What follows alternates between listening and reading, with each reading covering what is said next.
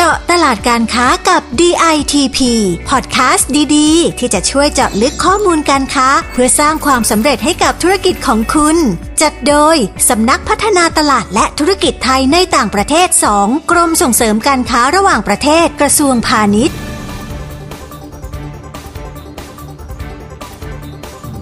สวัสดีครับวันนี้อยู่กับผมประจักษ์มโนสุทธินักวิชาการพาณิชย์ปฏิบัติการในพอดแคสต์เจาะตลาดการค้ากับ ดี ไอ ที พี นะครับคุณผู้ฟังครับยุคนี้ใครๆก็หันมาเลี้ยงสัตว์กันมากขึ้นทั้งเลี้ยงเป็นเพื่อนแก้เหงาหรือเลี้ยงเป็นสมาชิกในครอบครัวนะครับก็เลยทำให้อาหารสัตว์เลี้ยงมีแนวโน้มสดใสโดยเฉพาะที่แคนาดาประเทศที่ประชากรสัตว์เลี้ยงได้เติบโตสวนทางกับจำนวนประชากรเกิดใหม่แล้วแบบนี้จะมีโอกาสสำหรับอาหารสัตว์เลี้ยงจากประเทศไทยบ้างหรือไม่เราไปสอบถามจากท่านนี้กันนะครับขอต้อนรับผอ.ชยาดาสิรินุกุลผู้อำนวยการสำนักงานส่งเสริมการค้าในต่างประเทศณนครแวนคูเวอร์ประเทศแคนาดาสวัสดีครับผอ.ครับค่ะสวัสดีค่ะคุณประจักษ์และก็สวัสดีคุณผู้ฟังพอดแคสต์ทุกท่านนะคะครับผอ.ครับก่อนอื่นผมขอสำรวจจำนวนประชากรสัตว์เลี้ยงในแคนาดาหน่อยนะครับว่ามีมากน้อยแค่ไหนค่ะได้เลยค่ะจากตัวเลขในปีสองพันห้าร้อยหกสิบสามนะคะประชากรสัตว์เลี้ยงในแคนาดานะคะมีอยู่ที่เอ่อ ยี่สิบเจ็ดจุดเก้าสาม ล้านตัวค่ะเยอะพอสมควรเลยทีเดียวนะคะในจำนวนนี้นะคะก็จะมีน้องแมวค่ะอยู่ แปดจุดห้าห้า ล้านตัวนะคะแล้วก็สุนัขนะคะ เจ็ดจุดหกแปด ล้านตัวค่ะมีปลา แปดจุดห้าห้า ล้านตัวนก สองจุดสี่เก้า ล้านตัวแล้วก็สัตว์เลี้ยงอื่นๆอีก หนึ่งจุดห้าหนึ่ง ล้านตัวเลยล่ะค่ะ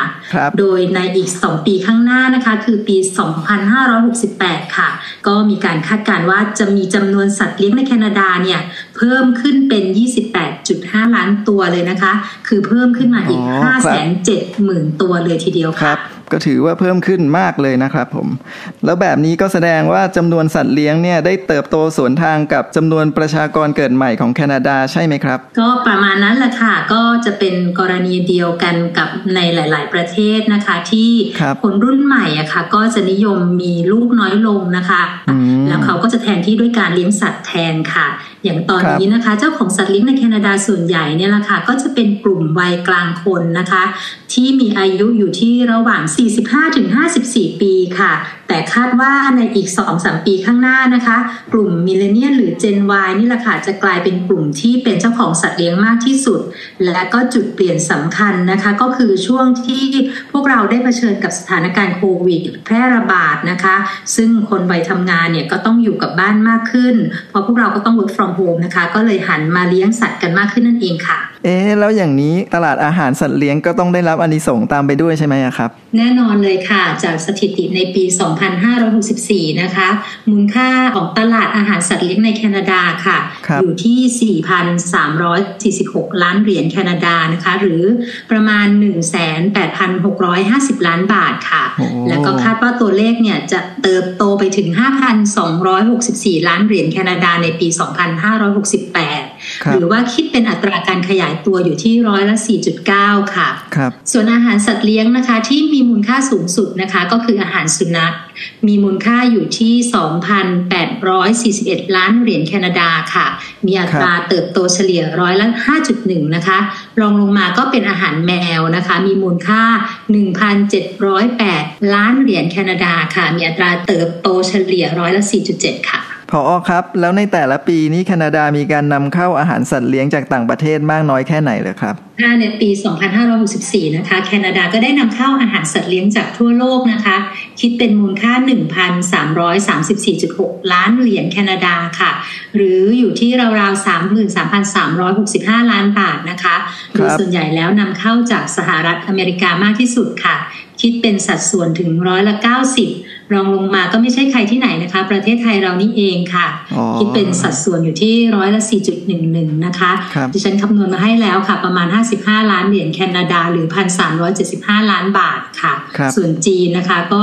ตามมาที่ร้อยละ หนึ่งจุดหก แล้วก็อิตาลีร้อยละ หนึ่ง ค่ะครับแบบนี้ก็ต้องถือว่าอาหารสัตว์เลี้ยงจากไทยยังไปต่อได้อีกไกลในตลาดแคนาดานะครับถ้าอย่างนั้นเรามาเจาะลึกกันที่อาหารสัตว์เลี้ยงแต่ละประเภทดีกว่าครับผมขอเริ่มที่อาหารสุนัขก่อนละกันนะครับไม่ทราบว่าปัจจุบันที่วางขายอยู่ในแคนาดามีแบบไหนบ้างเหรอครับก็จะแบ่งออกเป็นสามประเภทหลักๆนะคะก็คืออาหารสุนัขแบบเปียก แบบแห้งแบบขนมขบเคี้ยวแล้วก็มิกเซอร์ค่ะโดยถ้าเป็นอาหารเกรดพรีเมียมเนี่ยนะคะก็จะขยายตัวได้ดีกว่ากลุ่มที่มีราคาถูกเพราะว่าความที่คนแคนาดาเลี้ยงสุนัขเนี่ยเหมือนคนในครอบครัวเนี่ยนะคะเขาก็จะยอมจ่ายเงินแพงขึ้นเพื่อให้สัตว์เลี้ยงของเขาเนี่ยได้ทานอาหารแบบพรีเมียมแล้วก็มีผลดีต่อสุขภาพด้วยค่ะครับแล้วอาหารสุนัขเกรดพรีเมียมที่นิยมในแคนาดามีแบบไหนบ้างครับมีหลายอย่างเลยนะคะเช่นอาหารที่มีคุณค่าทางโภชนาการอาหารสูตรเฉพาะตัวหรือว่า custom made นะคะพวกเกรนฟรีทั้งหลายแล้วก็อาหารสำหรับสุนัขในแต่ละช่วงวัยค่ะรวมไปถึงอาหารสุนัขแบบออร์แกนิกแล้วก็ใช้วัตถุดิบจากธรรมชาติด้วยค่ะนอกจากนี้นะคะอาหารสุนัขเกรดพรีเมียมนะคะที่เป็น private label นะคะหรือแบรนด์ของห้างค่ะก็จะได้รับความนิยมเช่นกันนะคะตรงนี้ก็จะสะท้อนให้เห็นว่าเจ้าของสัตว์เลี้ยงในแคนาดาก็ไม่ได้ยึดติดกับแบรนด์สักเท่าไหร่ค่ะแต่ก็จะดูที่คุณภาพของสินค้าเป็นสำคัญมากกว่าค่ะครับผมจากอาหารน้องหมาทีนี้เรามาดูอาหารน้องแมวกันบ้างนะครับผมมั่นใจว่าต้องกินดีอยู่ดีไม่แพ้กันแน่นอนใช่ไหมครับผอ.แน่นอนเลยค่ะเพราะว่าอะไรเพราะว่าน้องแมวเนี่ยถึงเป็นสัตว์เลี้ยงที่มาแรงนะคะแซงน้องหมาไปแล้วเพราะว่าคนแคนาดาในยุคใหม่เนี่ยแหละค่ะเขาจะอาศัยอยู่ในคอนโดหรืออพาร์ตเมนต์ซึ่งขนาดก็ไม่ได้ใหญ่มากนักนะคะแล้วก็ผู้สูงอายุเองเนี่ยก็ได้ปรับจากการอยู่บ้านหลังใหญ่ๆมาอยู่บ้านหลังเล็กลงนะคะด้วยความที่ว่าดูแลน้อยลงเพิ่มความสะดวกมากขึ้นคล่องตัวมากขึ้นตรงนี้ก็จะทำให้ตอบโจทย์กับการเลี้ยงสัตว์ที่อยู่ในพื้นที่เล็กๆมากกว่าสุนัขค่ะดิฉันขอเสริมนิดนึงนะคะในส่วนของสุนัขเนี่ยทางนี้ก็มีเขาเรียกว่ากฎนะคะว่าถ้าสมมติคุณเลี้ยงสุนัขคุณก็ต้องพาเขาไปเดินในช่วงเช้าวันละชั่วโมงแล้วก็ตอนเย็นชั่วโมงหนึ่งซึ่งตรงนี้ก็อาจจะเป็นภาระสำหรับคนที่มีงานประจำมากๆอาจจะไม่สะดวกนะคะด้วยเหตุนี้ค่ะตลาดอาหารแมวก็เลยเติบโตได้ดีนะคะคิดเป็นร้อยละ สี่จุดเจ็ด ต่อปีแล้วก็คาดว่าในปี สองพันห้าร้อยหกสิบแปด จะมีมูลค่าตลาดอยู่ที่ หนึ่งพันเจ็ดร้อย ล้านเหรียญแคนาดาค่ะหรือราวๆ สี่หมื่นสองพันห้าร้อย ล้านบาทเลยทีเดียวค่ะครับผมแล้วประเภทของอาหารแมวที่นิยมในตลาดแคนาดามีอะไรบ้างเหรอครับผอ.ค่ะก็อาหารแมวในตลาดแคนาดาก็คงจะ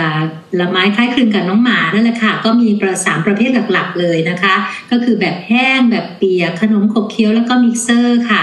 แล้วก็ที่เหมือนกันอีกอย่างหนึ่งนะคะอาหารเกรดพรีเมียมจะขายดีมากๆเลยนะคะโดยเหล่าทาสแมวก็จะมองหาอาหารที่มีคุณภาพมีคุณค่าทางโภชนาการมีการแสดงส่วนผสมและก็แหล่งที่มาของอาหารที่ชัดเจนบนบรรจุภัณฑ์ด้วยค่ะครับผมผอ.ครับนอกจากอาหารน้องหมาน้องแมวแล้วเนี่ยอาหารสัตว์เลี้ยงประเภทอื่นๆเติบโตดีเหมือนกันไหมครับก็ขยายตัวได้ดีนะคะถึงจะเติบโตได้ไม่เท่าอาหารสุนัขแล้วก็อาหารแมวก็ตามนะคะโดยมูลค่าอาหารสัตว์เลี้ยงอื่นๆเช่นปลานกหรือว่าสัตว์เลื้อยคลานต่างๆเนี่ยก็มีแนวโน้มขยายตัวเฉลี่ยอยู่ที่ร้อยละ สองจุดสี่ ต่อปีค่ะซึ่งก็มาจากปัจจัยหนุนหลายอย่างนะคะเช่นปลาเป็นสัตว์ที่เลี้ยงง่ายดูแลง่ายจึงได้รับความนิยมเพิ่มขึ้นส่วนนกก็เริ่มมีความนิยมเลี้ยงนกสายพันธุ์เอสโซติกมากขึ้นนะคะในขณะที่สัตว์เลื้อยคลานค่ะเจ้าของก็มักจะเลือกซื้ออาหารที่มีคุณภาพสูงให้เขาเหล่านั้นรับประทานค่ะครับผมแล้วสำหรับช่องทางจำหน่ายล่ะครับช่องทางไหนที่ได้รับความนิยมมากที่สุดครับผมจากเดิมนะคะช่องทางจำหน่ายของอาหารสัตว์เลี้ยงเนี่ยนะคะหลักๆแล้วเนี่ยก็จะเป็นร้านค้าปลีกแบบที่มีหน้าร้านค่ะซึ่งตรงนี้ก็จะครองสัดส่วนถึงร้อยละเจ็ดสิบหกนะคะไม่ว่าจะเป็นไฮเปอร์มาร์เก็ตซูเปอร์มาร์เก็ตร้านสะดวกซื้อหรือว่าร้านเทสช็อปทั่วไปนะคะที่เป็นร้านเฉพาะทางค่ะแต่ต่อมานะคะในปีสองพันห้าร้อยหกสิบสามที่เริ่มมีการแพร่ระบาดของโควิดเนี่ยนะคะก็จะทำให้ช่องทางอีคอมเมิร์ซเข้ามามีบทบาทมากขึ้น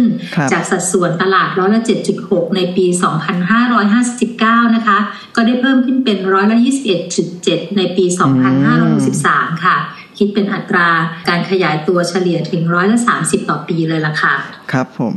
สุดท้ายครับผอ.คิดว่าแนวโน้มของอาหารสัตว์เลี้ยงในแคนาดาน่าจะเป็นไปในทิศทางไหนครับค่ะถ้าเราดูจากแนวโน้มในช่วงปี ห้าเก้าถึงหกสาม เนี่ยนะคะเราพบว่ามีสินค้าอาหารสัตว์เลี้ยงชนิดใหม่เนี่ยออกมาวางขายในตลาดแคนาดาถึง หนึ่งพันยี่สิบห้ารายการเลยทีเดียวค่ะโดยมีทั้งแบบที่เป็นการปรับสูตรอาหารปรับเปลี่ยนบรรจุภัณฑ์แล้วก็คำนึงถึงวัตถุดิบที่เป็นธรรมชาติมากขึ้นนะคะนอกจากนี้ค่ะ ยังพบว่าอาหารสัตว์ประเภทที่ไม่ก่อให้เกิดภูมิแพ้ปราศจากสารปรุงแต่งแล้วก็อาหารสำหรับสัตว์โตเต็มวัยเนี่ยก็ได้รับความนิยมเพิ่มขึ้นเช่นกันค่ะแล้วไม่ใช่แค่เรื่องของคุณค่าทางโภชนาการเท่านั้นนะคะเจ้าของสัตว์เลี้ยงเนี่ยค่ะยังดูไปถึงบรรจุภัณฑ์ด้วยปัจจุบันก็จะเห็นได้ว่าผู้ผลิตมีการปรับปรุงบรรจุภัณฑ์ให้ทันสมัยมากขึ้นนะคะเช่นเป็นถุงแบบตั้งได้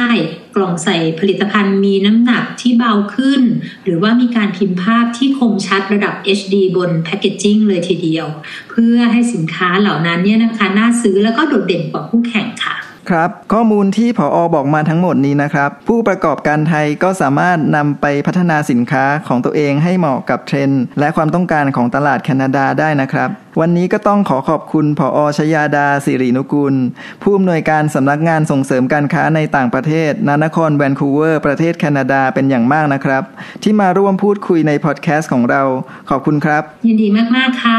ครับผมก่อนจากกันฝากคุณผู้ฟังกดติดตามกดไลค์กดแชร์พอดแคสต์เจาะตลาดการค้ากับ ดี ไอ ที พี กันด้วยนะครับและถ้าต้องการข้อมูลการค้าในตลาดอื่นๆเพิ่มเติมสามารถเข้าไปดูได้ที่ ดับเบิลยู ดับเบิลยู ดับเบิลยู ดอท ดี ไอ ที พี ดอท จี โอ ดอท ที เอช หรือจะโทรมาสอบถามที่สายด่วนหนึ่งหนึ่งหกเก้าก็ได้ครับรวมถึงขอฝากช่องทางน้องใหม่ของเรานั่นก็คือแอปพลิเคชัน ดี ไอ ที พี วัน ที่รวบรวมข้อมูลข่าวสารและบริการต่างๆของกรมไว้ในแอปเดียวคุณผู้ฟังสามารถดาวน์โหลดได้แล้วทาง App Store และ Play Store นะครับสำหรับวันนี้เราสองคนต้องลาไปก่อน